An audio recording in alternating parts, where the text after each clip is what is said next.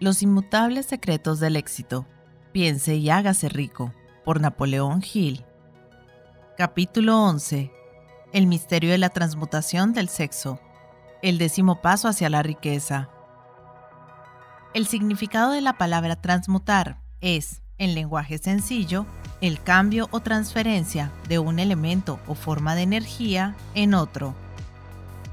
La emoción del sexo produce un cierto estado mental, Debido a la ignorancia que se siente sobre el tema, este estado mental suele asociarse con el físico, y debido a influencias incorrectas a las que la mayoría de las personas han estado sometidas en el proceso de adquisición de conocimiento sobre el sexo, han dejado bastante de lado los aspectos mentales.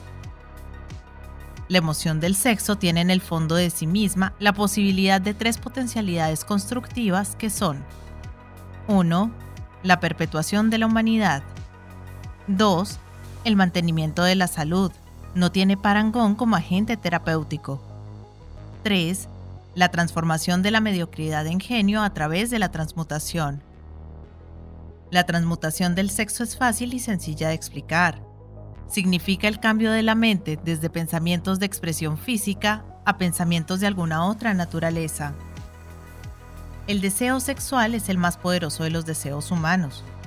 Cuando los hombres se ven impulsados por él, desarrollan agudeza de imaginación, valor, fuerza de voluntad, perseverancia y habilidad creativa desconocidos para ellos en otras ocasiones. El deseo del contacto sexual es tan fuerte e impulsor que los hombres llegan a arriesgar su propia vida y su reputación para calmarlo. Esta fuerza motivadora, cuando es controlada y dirigida hacia otras líneas, conserva todos sus atributos de agudeza de imaginación, valor, etc., que pueden ser utilizados entonces como poderosas fuerzas creativas en la literatura, en el arte o en cualquier profesión o empresa, incluyendo desde luego la acumulación de riquezas. La transmutación de la energía sexual exige el ejercicio de la fuerza de voluntad, pero vale la pena hacer el esfuerzo a cambio de la recompensa. El deseo de expresión sexual es innato y natural, ese deseo no puede ni debe ser sumergido ni eliminado, pero debe proporcionársele una vía de salida a través de formas de expresión que enriquezcan el cuerpo, la mente y el espíritu del hombre. Si no se le proporciona esa vía de salida por medio de la transmutación, buscará vías de salida mediante canales puramente físicos. Si se controla el agua de un río durante un tiempo, es posible construir una presa, pero, en último término, el río buscará una salida. Lo mismo puede decirse de la emoción del sexo. Puede quedar sumergida y ser controlada durante un tiempo, pero su propia naturaleza hace que ande siempre a la búsqueda de medios de expresión. Si no se transforma en algún otro esfuerzo creativo, encontrará una vía de salida mucho menos valiosa. Relación de realización en naturalezas sexuales altamente desarrolladas. La persona que ha descubierto cómo proporcionar a la emoción sexual una vía de salida a través de alguna forma de esfuerzo creativo puede considerarse muy afortunada. La investigación científica ha puesto de manifiesto los siguientes hechos significativos. 1. Los hombres que han alcanzado mayores logros son aquellos que han desarrollado elevadas naturalezas sexuales, hombres que han aprendido el arte de la transmutación sexual. 2 los hombres que han acumulado grandes fortunas y alcanzado un reconocimiento destacado en la literatura, el arte, la industria, la arquitectura y las profesiones fueron motivados por la influencia de una mujer. La investigación a partir de la cual se hicieron estos descubrimientos se basó en páginas de biografía e historia de más de 2.000 años. Cada vez que se encontraban pruebas en relación con las vidas de hombres y mujeres que habían alcanzado grandes logros, estas indicaban de un modo muy convincente que esas personas poseían naturalezas sexuales muy desarrolladas.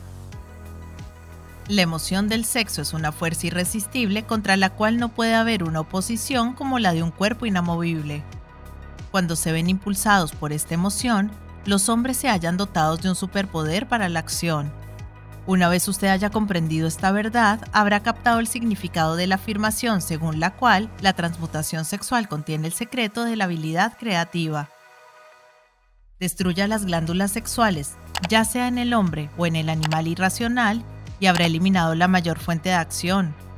Como prueba de ello, observe lo que sucede con cualquier animal que haya sido castrado. Después de haber sido sexualmente alterado, un toro bravo se convierte en un animal tan dócil como una vaca. La alteración sexual le priva al macho, ya sea el hombre o bestia, de toda la capacidad de lucha que lleva dentro. La alteración sexual de la hembra tiene el mismo efecto.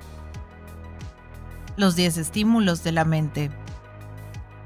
La mente humana responde a estímulos por medio de los cuales puede ser excitada para alcanzar elevados grados de vibración conocidos como entusiasmo, imaginación creativa, deseo intenso, etc. Los estímulos a los que la mente responde con mayor libertad son 1. El deseo de expresión sexual.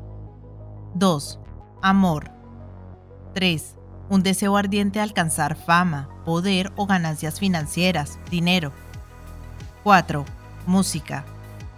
5. Amistad entre personas del mismo sexo o con las del sexo opuesto. 6. Una alianza de mastermind basada en la armonía de dos personas o más que se alían entre sí para el progreso espiritual o temporal. 7. El sufrimiento mutuo, como el experimentado por personas que se ven perseguidas. 8. Autosugestión. 9. Temor. 10 narcóticos y alcohol. El deseo de expresión sexual se encuentra a la cabeza de la lista de estímulos, por ser el que con mayor efectividad eleva la mente e inicia el giro de las ruedas de la acción física. Ocho de los estímulos de esta lista son naturales y constructivos. Dos de ellos son destructivos. Esta lista se ha presentado aquí con el propósito de permitir que usted efectúe un estudio comparativo de las grandes fuentes de la estimulación mental. A partir de ese estudio, verá con facilidad que la emoción del sexo es, con mucha ventaja, el más intenso y poderoso de todos los estímulos mentales. Algún sabiondo dijo que un genio es un hombre que lleva el cabello largo, come con descuido, vive solo y sirve de objeto para quienes hacen los chistes. Una definición mucho mejor de un genio es un hombre que ha descubierto cómo incrementar la intensidad de pensamiento hasta el punto de poder comunicarse libremente con fuentes de conocimiento no disponibles a través de la proporción ordinaria del pensamiento. Cualquier persona que piense querrá hacer más preguntas referentes a esta definición de lo que es un genio.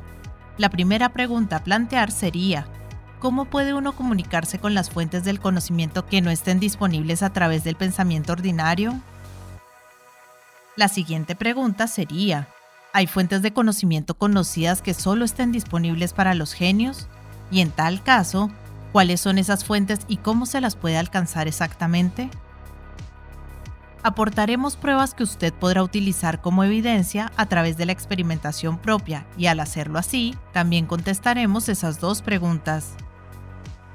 El genio se desarrolla a través del sexto sentido. La realidad de la existencia del sexto sentido ha sido bastante bien establecida ya. Este sexto sentido es la imaginación creativa.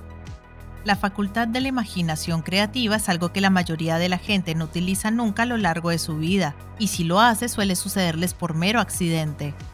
Un número de personas relativamente pequeño utiliza la facultad de la imaginación creativa con deliberación y propósito premeditado. Quienes utilizan esta facultad voluntariamente y quienes comprenden sus funciones son genios. La facultad de la imaginación creativa es el vínculo directo de unión entre la mente finita del hombre y la inteligencia infinita. Todas las denominadas revelaciones a las que uno se refiere en el ámbito de la religión y todos los descubrimientos de principios básicos o nuevos en el campo de la invención se producen por medio de la facultad de la imaginación creativa de donde surgen los presentimientos. Cuando en la mente de una persona surgen ideas o conceptos a través de lo que popularmente se denomina un presentimiento o intuición, estos proceden de una o más de las siguientes fuentes. 1. La inteligencia infinita. 2 el propio subconsciente, donde se halla almacenada toda impresión sensorial y todo pulso de pensamiento que ha llegado alguna vez al cerebro a través de cualquiera de los cinco sentidos. 3. De la mente de alguna otra persona que acaba de expresar el pensamiento o que esboza o describe la idea o concepto a través del pensamiento consciente. 4. Del almacén subconsciente de la otra persona. No existen otras fuentes conocidas de las que se puedan recibir ideas inspiradas o presentimientos. Cuando la acción del cerebro ha sido estimulada por medio de uno o más de los 10 estímulos mentales, esa acción tiene el efecto de elevar al individuo muy por encima del horizonte del pensamiento ordinario y le permite vislumbrar distancia, perspectiva y calidad de pensamientos no disponibles en el plano inferior como los que se producen cuando uno se haya enfrascado en la solución de los problemas de la rutina empresarial y profesional. Cuando uno se eleva hasta ese nivel de pensamiento más alto por medio de cualquier forma de estimulación mental, un individuo ocupa casi la misma posición que otro que ha ascendido en un avión hasta una altura desde la que puede observar más allá de la línea de horizonte que limita su campo de visión cuando se encuentra en tierra. Es más, Mientras se encuentra en ese nivel de pensamiento elevado, el individuo no se ve atado por ninguno de los estímulos que circunscriben y limitan su visión, mientras afronta los problemas de ganar lo suficiente para cubrir las tres necesidades básicas que tiene planteadas, alimento, ropa y cobijo. Se encuentra entonces en un mundo de pensamientos del que se han eliminado con tal efectividad los pensamientos cotidianos y ordinarios como los que están en los valles y colinas y otras limitaciones de la visión física para el que se encuentra en un avión. Mientras se encuentra en este plano exaltado del pensamiento, la facultad creativa de la mente obtiene libertad para la acción. De ese modo se ha despejado el camino para el funcionamiento del sexto sentido. El individuo se vuelve receptivo a ideas que no hubieran acudido a su mente en otras circunstancias el sexto sentido es la facultad que marca la diferencia entre un genio y un individuo ordinario. El incremento de la capacidad creativa. La facultad creativa se hace más alerta y receptiva a factores que se originan fuera del subconsciente del individuo y ello sucede en mayor medida cuando más se utiliza y más se basa en ella el individuo para plantearle exigencias de impulsos para el pensamiento. Esta facultad se puede cultivar y desarrollar solo a través del uso. Aquello que conocemos como conciencia opera por completo a través de la facultad del sexto sentido. Los grandes artistas, escritores, músicos y poetas llegaron a hacerlo porque adquirieron la costumbre de confiar en la pequeña voz silenciosa que nos habla desde adentro a través de la facultad de la imaginación creativa. Se trata de un hecho bien conocido por las personas que poseen una imaginación aguda, el que sus mejores ideas proceden de los denominados presentimientos. Hay un gran orador que no alcanza su grandeza hasta que no cierra los ojos y empieza a confiar por completo en la facultad de la imaginación creativa. Cuando se le preguntó por qué cerraba los ojos justo antes del clímax de su oratoria, contestó, lo hago porque entonces hablo a través de las ideas que me llegan desde dentro. Uno de los financieros mejor conocidos y de mayor éxito en Estados Unidos tenía el hábito de cerrar los ojos durante dos o tres minutos antes de tomar una decisión. Cuando se le preguntó por qué lo hacía, contestó, con los ojos cerrados soy capaz de usar una fuente de inteligencia superior. Como un inventor alcanzó sus mejores ideas. Mediante el proceso de cultivar y utilizar la facultad creativa, el ya fallecido Dr. Elmer Gates de Chevy Chase, Maryland, creó más de 200 patentes útiles. Su método es significativo e interesante al mismo tiempo para todo aquel que se siente interesado por alcanzar el estatus de genio, a cuya categoría perteneció el Dr. Gates sin el menor género de dudas. El Dr. Gates fue uno de los científicos más grandes del mundo, aunque menos conocidos del gran público. En su laboratorio disponía de lo que él denominaba su sala de comunicación personal, era una estancia a prueba de ruidos y dispuesta de tal modo que todo destello de luz podía ser eliminado. Estaba equipada con una pequeña mesa sobre la que siempre tenía una libreta. Delante de la mesa, en la pared, había un botón eléctrico que controlaba las luces. Cuando el Dr. Gates quería usar las fuerzas disponibles para él a través de su imaginación creativa, entraba en la sala, se sentaba ante la mesa, apagaba las luces y se concentraba en los factores conocidos del invento en el que estaba trabajando. Allí permanecería en esa posición hasta que las ideas empezaban a aparecer en su mente en conexión con los factores desconocidos del invento. En cierta ocasión, las ideas acudieron a su mente con tal rapidez que se vio obligado a escribir durante casi tres horas.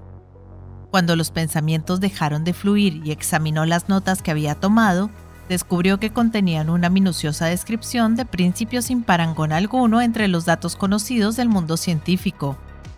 Además, la respuesta a su problema quedó inteligentemente presentada en aquellas notas. El Dr. Gates se ganaba la vida sentándose para recibir ideas destinadas a individuos y corporaciones. Algunas de las más grandes empresas estadounidenses le pagaron importantes cantidades por hora solo para sentarse a recibir ideas. La facultad de razonamiento suele resultar defectuosa porque, en buena medida, se ve guiada por la experiencia acumulada. No todo el conocimiento que uno acumula por medio de la experiencia es exacto. Las ideas recibidas a través de la facultad creativa son mucho más fiables, por la sencilla razón de que proceden de fuentes más fiables que cualquier otra que esté disponible para la facultad de razonamiento de la mente.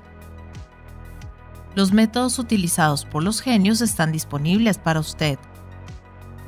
La principal diferencia entre el genio y el excéntrico inventor ordinario puede hallarse en el hecho de que el primero trabaja a través de su facultad de imaginación creativa, mientras que el excéntrico no sabe nada de esa facultad. El inventor científico hace uso tanto de la facultad sintética como de la facultad creativa de la imaginación, por ejemplo, el inventor científico, cuando empieza un invento, organiza y combina las ideas conocidas o los principios acumulados gracias a la experiencia, empleando para ello su facultad sintética, la facultad de razonamiento. Si descubre que ese conocimiento acumulado es insuficiente para llevar a cabo su invento, entonces utiliza las fuentes de conocimiento del que dispone a través de la facultad creativa. El método que emplea varía con cada individuo, pero este es en esencia el procedimiento. 1. Estimula su mente de modo que funcione en un plano superior al normal. Para ello utiliza alguno de los 10 estímulos mentales u otro estimulante de su elección. 2. Se concentra en los factores conocidos, la parte terminada, de su invento, y crea en su mente una imagen perfecta de los factores desconocidos, la parte no acabada, de su invento. Conserva esa imagen en su mente hasta que ha sido captada por el subconsciente. Luego se relaja, elimina toda clase de pensamiento y espera que la respuesta que busca surja en su mente. A veces los resultados son definitivos e inmediatos. En otras ocasiones los resultados son negativos dependiendo del estado de desarrollo del sexto sentido o de la facultad creativa. El señor Edison probó más de 10.000 combinaciones diferentes de ideas a través de la facultad sintética de su imaginación antes de conectar con la facultad creativa, y entonces fue cuando encontró la respuesta que le permitió perfeccionar la lámpara incandescente. Su experiencia fue similar cuando inventó el fonógrafo. Existen numerosas pruebas fiables de la existencia de la facultad de la imaginación creativa, Disponemos de esas pruebas gracias al análisis exacto de personas que se han convertido en líderes en sus campos de actuación sin haber tenido una educación muy amplia. Lincoln fue un notable ejemplo de un gran líder que alcanzó la grandeza a través del descubrimiento y el uso de esa facultad de la imaginación creativa. Descubrió y empezó a utilizar esta facultad como resultado de la estimulación del amor que experimentó después de haber conocido a Anne Rutledge una afirmación de la más alta importancia en conexión con el estudio de la fuente del genio. La fuerza impulsora del sexo. Las páginas de la historia están llenas de casos de grandes líderes cuyos logros se basaron en la influencia de mujeres que despertaron en ellos las facultades creativas de sus mentes a través del estímulo sexual. Napoleón Bonaparte fue uno de ellos, cuando se sintió inspirado por su primera esposa, Josefina, fue irresistible e invencible. Cuando su mejor juicio o su facultad de razonamiento lo impulsó a dejar de lado a Josefina, empezó a declinar. Su derrota y su destierro en Santa Elena no estaban lejos. Si el buen gusto nos lo permitiera, podríamos mencionar a un gran número de hombres, bien conocidos en Estados Unidos, que alcanzaron grandes éxitos bajo la estimulante influencia de sus esposas, solo para caer en picado hacia la destrucción cuando el dinero y el poder se les subieron a la cabeza y dejaron de lado a su vieja esposa por otra mujer. Napoleón no fue el único hombre en descubrir que la influencia sexual, procedente de una fuente correcta, es mucho más poderosa que cualquier sustituto de la conveniencia que pueda crearse solo por la razón. La mente humana responde al estímulo. Entre los más grandes y poderosos estímulos se encuentra el del sexo. Cuando se la controla y se la transmuta, esta fuerza impulsora es capaz de elevar a los hombres a esa más alta cota de pensamiento que les permite dominar las fuentes de la preocupación y las pequeñas molestias que se interponen en su camino en el plano inferior con el único propósito de refrescar la memoria y en relación con los hechos que disponemos a partir de las biografías de ciertos hombres, presentamos a continuación los nombres de unos pocos hombres de éxito extraordinario, de cada uno de los cuales se sabe que poseyó una elevada naturaleza sexual.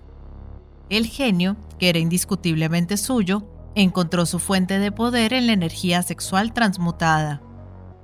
George Washington, Napoleón Bonaparte, William Shakespeare, Abraham Lincoln, Ralph Waldo Emerson, Robert Burns, Thomas Jefferson, Elbert Hubbard, Elbert Gary, Woodrow Wilson, John Patterson, Andrew Jackson, Enrico Caruso. El propio conocimiento de que usted disponga acerca de las biografías de los grandes hombres le permitirá engrosar esta lista Encuentre, si puede, a un solo hombre en toda la historia de la civilización que alcanzara un éxito extraordinario en cualquier campo y que no se viera impulsado por una naturaleza sexual bien desarrollada. Si no quiere fiarse de las biografías de hombres que han muerto, haga un inventario de aquellos que usted conozca como hombres de grandes logros y vea si puede descubrir entre ellos a uno solo que no posea una elevada naturaleza sexual. La sexualidad es la energía creativa de todos los genios. Nunca ha existido ni existirá un gran líder, constructor o artista al que le falte esa fuerza impulsora del sexo. Seguramente que nadie malinterprete estas afirmaciones en el sentido de que todos los que poseen una elevada naturaleza sexual son genios, el hombre alcanza solo el estatus de genio cuando estimula su mente de tal forma que puede usar las fuerzas disponibles a través de la facultad creativa de la imaginación. La energía sexual es el principal de los estímulos capaz de producir ese ascenso. La simple posesión de esa energía no basta para producir un genio. La energía tiene que ser transmutada de un deseo de contacto físico en alguna otra forma de deseo y acción antes de que le eleve a uno al estatus de genio. Lejos de convertirse en genios gracias a unos grandes deseos sexuales, la mayoría de los hombres se degradan a sí mismos con una mala interpretación y utilización de esa gran fuerza hasta alcanzar el estatus de animales inferiores.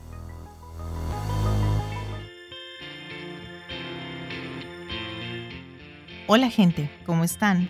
Mi nombre es Carolina, yo soy la voz de audiolibros leyendo juntos.